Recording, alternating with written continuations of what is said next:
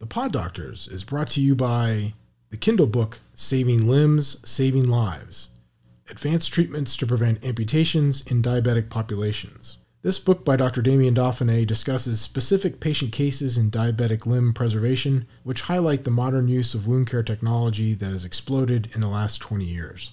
With only one advanced therapy available in 1999, there are now hundreds of options to help close chronic wounds in diabetic patients. Dr. Dauphinee distills these options down to show patients and physicians treating these patients how combinations of these products can be used to save limbs and save lives. Welcome to the Pod Doctors. I'm Dr. Damien Dauphinee, board certified foot and ankle surgeon, and my partner, Dr. Raafae Hussain, fellowship trained podiatric surgeon, and we are the Pod Doctors. Each week, the Pod Doctors will be discussing aspects of podiatric medicine and surgery to educate our audience on common foot and ankle problems and the latest treatment options available. We hope to bring you interesting and informative shows each week discussing all the crazy ways that our wonderful foot can malfunction and cause us problems.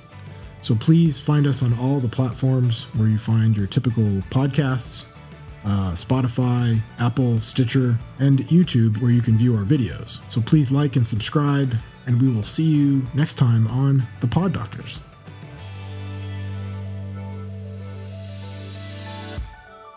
Welcome to The Pod Doctors. I'm Dr. Damien Dauphinee, and I'm here with my partner, Dr. Raafae Hussain. And uh, today we are going to go probably to one of the most common things that we see in the office with regard to annoying skin lesions. Annoying skin lesions could be just a regular callus, they could be something called a porokeratoma, which is kind of an amorphous diagnosis that you find very little information on the web, to verruca, which are actual viral infections of the skin causing uh, verruca plantaris or plantar's wart. All of these things are interesting. They're in the category of an annoyance. They don't kill people. There's no three day walk for porokeratomas. So there's not to my knowledge, any research going into why these things show up and what they are and how to treat them because they don't kill people and there's no money in treating them. This podcast is not simply focused on the sexy, important things that we do on a daily basis, but also on the everyday stuff that drives people crazy. So, yeah, it's the everyday stuff that kind of um, we see through the door. It's not a. It's, it's not it, limited to all the fancy, shiny. Right.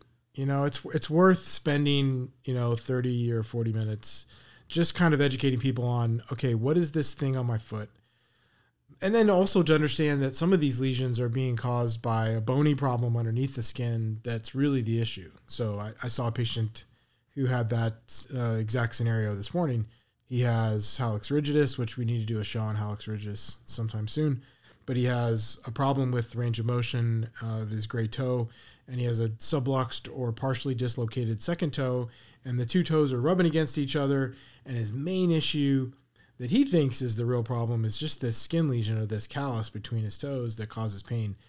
And what I had to explain to him was yes, this skin lesion is a problem, but the underlying bony deformity is really where the issue is. I think we've got uh, some good information about what these little buggers are and how we can treat them how we can palliate in some cases and then actually treat the underlying cause in, in other cases. So, we are going to again delve into the differences between certain skin lesions, which are benign and annoying, uh, but don't get a lot of respect. They cause all kinds of problems, but they don't kill people. Uh, there's not a lot of research being done on them. I think for that reason, there's no three day walk for porokeratomas. Yeah but they are a constant annoyance. And for some people, the sole reason they come into the office. So, corn versus callus versus wart. Yeah, common things. People like to use the words interchangeably, but they're kind of their own special thing. Corns and calluses a little bit more closer together. Warts are actually a viral infection of the mm. skin. As far as corns and calluses go, the way we kind of I don't know split them up, calluses tend to be more superficial, more diffuse, and corns tend to be uh, pinpoint, deeper, have a core to them. Um, Nucleated. Yeah. Be the term. Yeah. And then also, you know, you can see that the the pictures on the left, you know, those are invariably involving a bone spur underneath um, and a toe that's rotated over. So that's where you know patients will come in with a skin lesion and we'll say, well, we need to get X-rays, and the patient's like, well, why do you need X-rays? Yeah. Because uh, we have to show you the bone lesion underneath. That's the source of your problem. Uh, here's a little overview. Calluses, you know, superficial, and then as we go to corns, you got that deep core to it. That's why corns tend to be a little bit more painful than calluses, generally speaking. Mm-hmm. Yeah, so corns sometimes they'll be hard, sometimes they'll be soft, depending on the location, and we'll we'll dive into these. Most common question I guess I get is, uh, what's that core? Uh, what's that uh, center spot? Am I supposed to take that out? So that goes back to what Dr. D was talking about, uh, the bony prominence. Sometimes what happens, depending on the location, you'll have a bony prominence where the callus or corn or whatever it might be ends up building up. There's a biomechanical problem for why this happens. I don't know how else to explain it. I mean, It's we a- can talk about specific examples like hammer toes. Well, it, it's just simply a pressure point. You know, when you when you look at that far left, upper left picture, the one beneath the second metatarsal head, that one there, clearly that second metatarsal head is receiving more pressure and friction Yeah, than the others. picture. And then those on the tops of the toes, yeah, they're a direct result of shoe gear riding that joint. When it's on the top of the toe, it's really both a combination of shoe gear, irritant, and then deformity. You know, you can fix the deformity, but if the patient doesn't change their shoe gear habits, you know, they could end up with the same problem in Yeah, the the same fancy place. tight shoes, the high Yeah. heels, the flats. Right. So it's got to be a combination on the top. On the bottom of the foot, it- you know, it may just simply be a biomechanical problem, a structural problem that needs to be addressed. And in that picture, on the lower uh, half of that picture where you've got the circles around the callus, you know, that patient's got a hammer toe, and it's the hammer toe that's driving that metatarsal head down through the bottom of the foot. That retrograde pressure pushing down on There you go. That's- perfect example of what what's happening. So mechanically, if you fix the hammer toe, then you get the toe out from on top of the metatarsal. You relieve that pressure point, and you can see the callus go away on its own most of the time, where you don't even have to do anything specific to the callus. Yeah, so that's a, a great reason to why we get the X-rays. Yes, because it's really a bony problem. You're seeing the skin react to the bony problem underneath. Uh, another common question is um, when patients ask, "Does the callus protect my skin? Should I be removing or should I not be removing it?" I think calluses are clearly not protective. I, I think that's where you're, you're going to tear them if they get thick enough. They can cause wounds in diabetic patients who don't have enough sensation. This type of a callus in a diabetic patient is a huge red flag and a real danger zone. In a non-diabetic patient or someone who doesn't have neuropathy, it would simply be painful. Yeah. And there's ways we can address that pain. Paring of these calluses or removing that callus tissue is not covered by insurance in the vast majority of cases. So when patients come in for these, we have to explain to them, hey, look, this isn't covered. If you want me to do this, I can do this for you, but it's not covered by insurance. And there's Not- a lot of things people can use. Um, you know, creams, uh, corn pads, the exfoliating um, Dremel-like things. We're big fans of the urea cream, you Yeah. know, 40% urea. That particular one, Revitaderm, is it works great. And it can really get the skin to go from those cracked heels to the normal appearance on the right within a few weeks. Yeah. So but you have to consistently use it. A lot of people Yeah. think I can just use it and then be done with it. no. Uh, there's a reason you're getting those corns, calluses, that uh, that hypertrophy of that skin. Using that urea cream, using any type of uh, exfoliation is going to help keep that skin nice and soft, prevent that callus from building up. But it's going to still, you know, want to build up. Mhm. If you stop using it, expect to see that slowly come back. And the other advantage of the urea creams is it's pulling moisture from the deep layers of your skin. It's pulling moisture from the air. Yeah. So the heel cracks in that one patient, that's very common in people who like to wear sandals all the time. Yeah. And they're just letting moisture evaporate out into the air. And again, it's a habit issue. If you wear sandals in the middle of winter when we have, you know, a humidity level that's in the 30s, you're going to lose fluids out of your skin. You're going to be just evaporating tissue fluid. So that's a habit issue that you need to address too. What about those uh, corn pads with the salicylic acid? Are you a fan of those? They make me a little nervous. I think, you know, there's very little evidence that they work better than the urea cream with a little elbow grease. And if the salicylic acid causes enough tissue damage, it can lead to a secondary infection, which we've seen. So we don't recommend them in diabetic patients with neuropathy because they Oh, just of can't feel not. them enough. Or anyone who has peripheral arterial disease. Yeah, another one. Um, the average Joe who has normal sensation and normal blood flow, it might help soften it a little bit more so than the urea creams, but I think the urea creams work so well. Yeah, I say if you're going to use it, use it for about a week or so, and then go back to the, your basics: ureas, the ammonium lactate, the Lac-Hydrins. And people, I think, have the misunderstanding that you get rid of it once, then it's gone. And you brought it up the fact that no, there's a mechanical problem here. It's going to keep coming back. And you don't want something like that on your skin in perpetuity. You want to make sure you're doing it for a short period of time. So, this is where I think we can be very helpful in addressing these areas. That one on the fifth toe that you have there, this is the title of the slide says treatment options, bony surgery.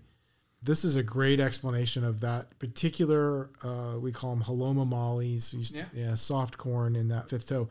That is specifically because of bone rubbing against bone between your fourth and fifth toes. Yeah, and that Yep. pressure point that ends up forming between there ends up being a hot spot. Yep. Super tender. I mean, the old school treatment for this, and I tell patients all the time, is uh, lamb's wool. They used to take lamb's wool and Mhm. stuff it between there. You can use a cotton ball, you can use whatever, but if you have to space those toes out, now it's difficult if you're wearing shoes all the time Right. because the shoes are squeezing those toes together. And it's such an easy fix surgically. Yeah. I oh mean, yeah, the it's, an arth- surgery is it's an arthroplasty, which is taking out a little bit of bone. I like to do, as you show in these pictures here, I'd take out the, Yeah. the proximal phalanx, but I also shave down the base of the Yeah. fourth. They buzzed it down. It looks like they it did. really doesn't show much of a difference in the X-rays, but in the description, I'm almost certain that they say they buzz that Yeah. and most docs do because you're not trying to just fix one side. There's two sides to the problem. So you just want to hedge your bets, you Yeah. know, and that that makes a lot of sense. But that it's such a quick recovery too. You're just asking the skin to heal. You're Yeah. not asking the bone to heal. So it's two weeks in a post-op shoe. Uh, take stitches out of two weeks. Get on with your life. So you could fix this problem pretty readily with a pretty simple surgery. Orthotics. Are you a big fan of orthotics for these? Uh, for the for the plantar or the bottom of the foot calluses, yeah, of course. I think they work well. I think Plastazote, the peach colored material, is a great option because you have the opportunity to let that bony prominence seat into that material and mold around. It's like a prominence. dense memory foam if, Yep. if you've never felt it. It won't It- spring back. It just crushes down. So actually contours to your foot over time. The more you wear them, the more it adjusts specifically to your foot. And what we do is when you come in, we'll see them sometimes. We'll pull your liners out we'll look at these uh, orthotics and we'll see that they're indented in a certain area. And depending on how they're indented, we might cushion, adjust, we might put some felt on there to offload. You can see here that they've adjusted to offload the second metatarsal here Probably the second there. and second. Yeah. Yeah. And it's just uh, Different. simple, effective. We're specifically adjusting your orthotics to more customize them to your foot deformity. Right. And we use the same material, the Plastazote, the peach colored material. We use that in our diabetic patients as a way to offload any bony prominences that they might have because those bony prominences lead to calluses, which can become ulcers very quickly. So we're very familiar with that material. We use it all the time. And it does work great in our non diabetic population when Yeah. they just have that painful callus we're trying to control. For your classic accommodative orthotics. Right. Not for your functional. Right. Excising them. What do you think about this? If you're going to do the skin incision along with some bone work, Yes. I think that's helpful. If you're just going to excise the lesion, and ex- it's like uh, Einstein's uh, definition of insanity is to do the same thing over and over and expect a different result, right? So you would continually have to excise the same area because they're going to get it back. So a- yeah, if you do it with bone work, I think it makes perfect sense. and it's a common thing patients ask for. You know, Yeah. it, as we talk about it, it kind of makes sense. You know, there's a bony prominence. That's why you get that corner callus, that intractable plantar keratosis, and it becomes tender. You're like, oh, can I just cut it out? But there's a reason that's forming there. Yeah. So that's when we talk about the bony procedures to offload, to fix the hammer toe if it's a hammer toe. If it's a metatarsal that's elongated, second metatarsal, very common. If it's elongated, we'll shorten. It's called a Weil procedure. Quick fix to a problem that's ultra tender Yep. cushion, gel, foam liners. What do you think? I love the Silipos sleeves. Those little toe sleeves are great. I think the silicone that fits around the big toe and goes over the bunion bump, those things are great too. Yeah, because it's Uh, a pressure spot. Absolutely. And if that's all their complaint involves and they have a mild to moderate bunion deformity, maybe they're not a good surgical candidate for a variety of reasons. Maybe Um, they're trying to push it off to the summer. Sure, those work great. But I think the the ones that you can chop up for individual toes are awesome. So you know we sell Oh, yeah. the, the sleeve and they'll just cut it up, and it's like a little toe sock. It's 360 degrees of silicone gel, protects the lesion. They Works come in felt. They come in different materials. My personal favorite is silicone. I think you Yeah. feel the same. Absolutely. You can use those over and over again, and it's uh, simple. It's effective. I mean, you're not complicating the the simple here. I don't think the little foam eyelets are very helpful. yeah, I think there's better things on the market than those. Yeah, I, I prefer Large felt. I prefer the gel strap that you Oh, that yeah. fits over the big toe and then covers all the met heads with a quarter of an inch of silicone gel. I think that thing works great. Love that thing. Let's go back to this. Yes. What is that core?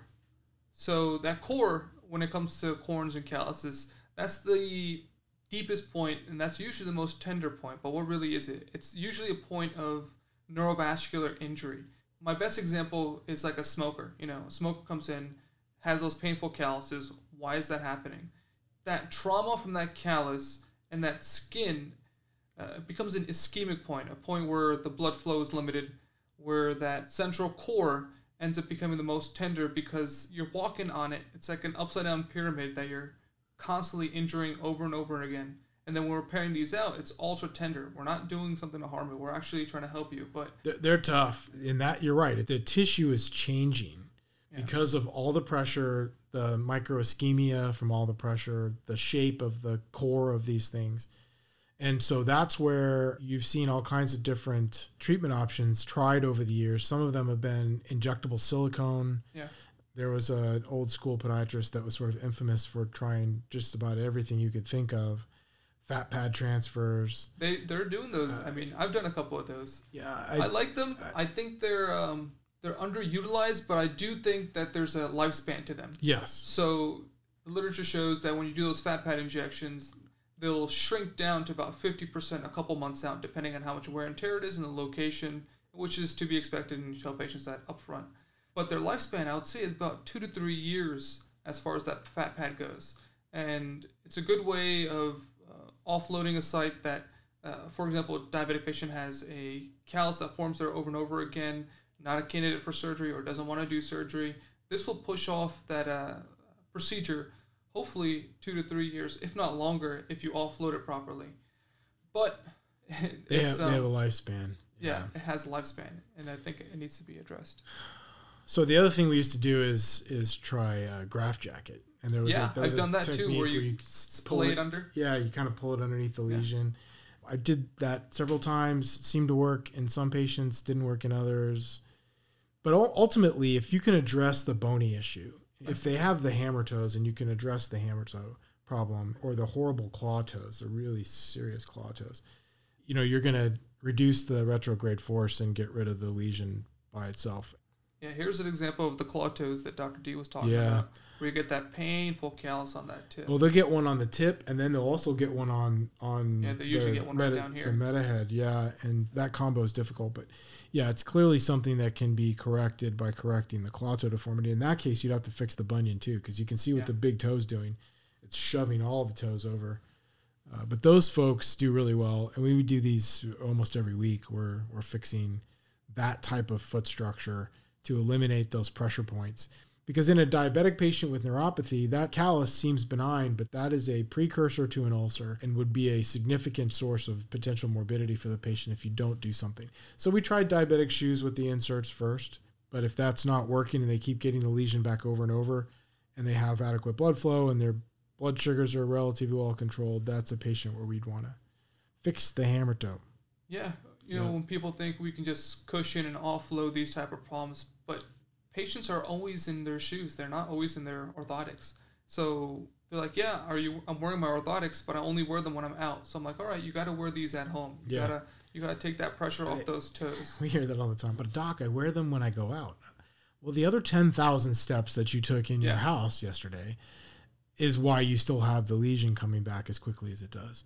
So, yeah, I think there's this disconnect between the shoes I wear outside the house and the slippers I wear inside the house. And if you have lesions like this or foot pain, you have to fix that paradigm. You got to shift that paradigm, or you're going to continue to be disappointed with your situation. You so, gotta always wear your orthotics if they're being used to offload certain areas, right.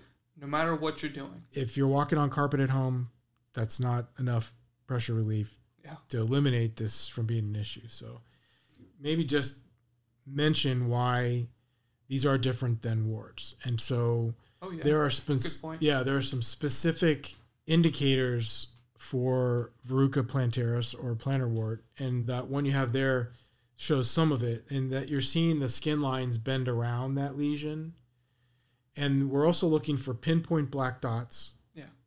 And then when you debride it or you trim the callus off, do you get pinpoint bleeding? And in those cases, you've got capillaries that are feeding that little viral infection. And so those capillaries virus, are very, very easy to, to yeah, cut. So the virus infects that basal layer, that basement mm-hmm. layer of that skin.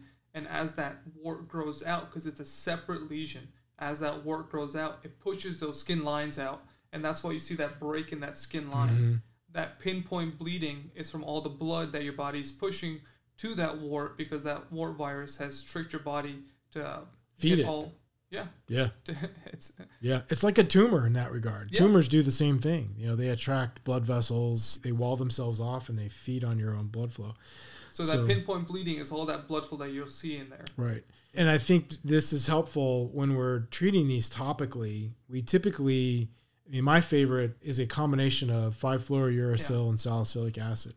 And that combination is interesting because the salicylic acid causes blistering and peeling. You're shedding virus that way, theoretically. And then the 5-fluorouracil, uh, the idea behind that particular additive is that it's going after damaged DNA, essentially. Yeah. And so that combination gives you this vigorous immune response, too. And that's what you're hoping for. Because this is a pretty wimpy virus. If your immune system targets it, it can get rid of it relatively quickly.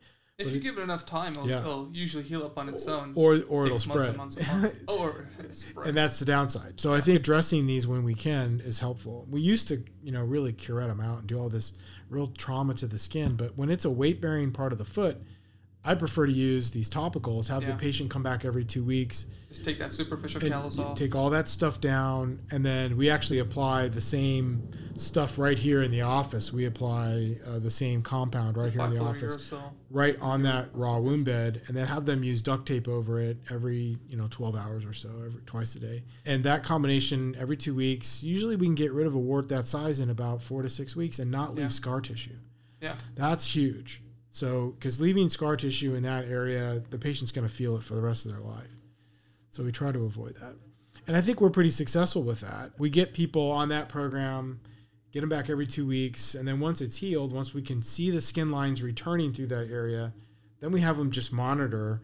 And if they see any of these little pinpoint areas that may pop up, have them start attacking it and then come in and see us. And that really seems to work because currently there's no vaccine for the HPV virus that causes this particular problem. The strain of the human papillomavirus, they have a vaccine for the one that causes cervical warts, but it's different enough from this bugger that there's no vaccine that will attack this one because that would be great.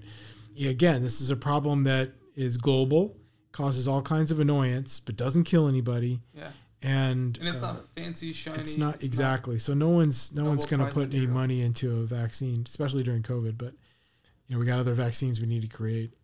But it is interesting in that this is a global problem. People have issues with this um, all over the world, and the treatments are varied because not one thing seems to work for all warts. However, having said that, I think we've had a really good run of the last almost 15 years for me of using that 5-fluorouracil and sal acid seems to work well.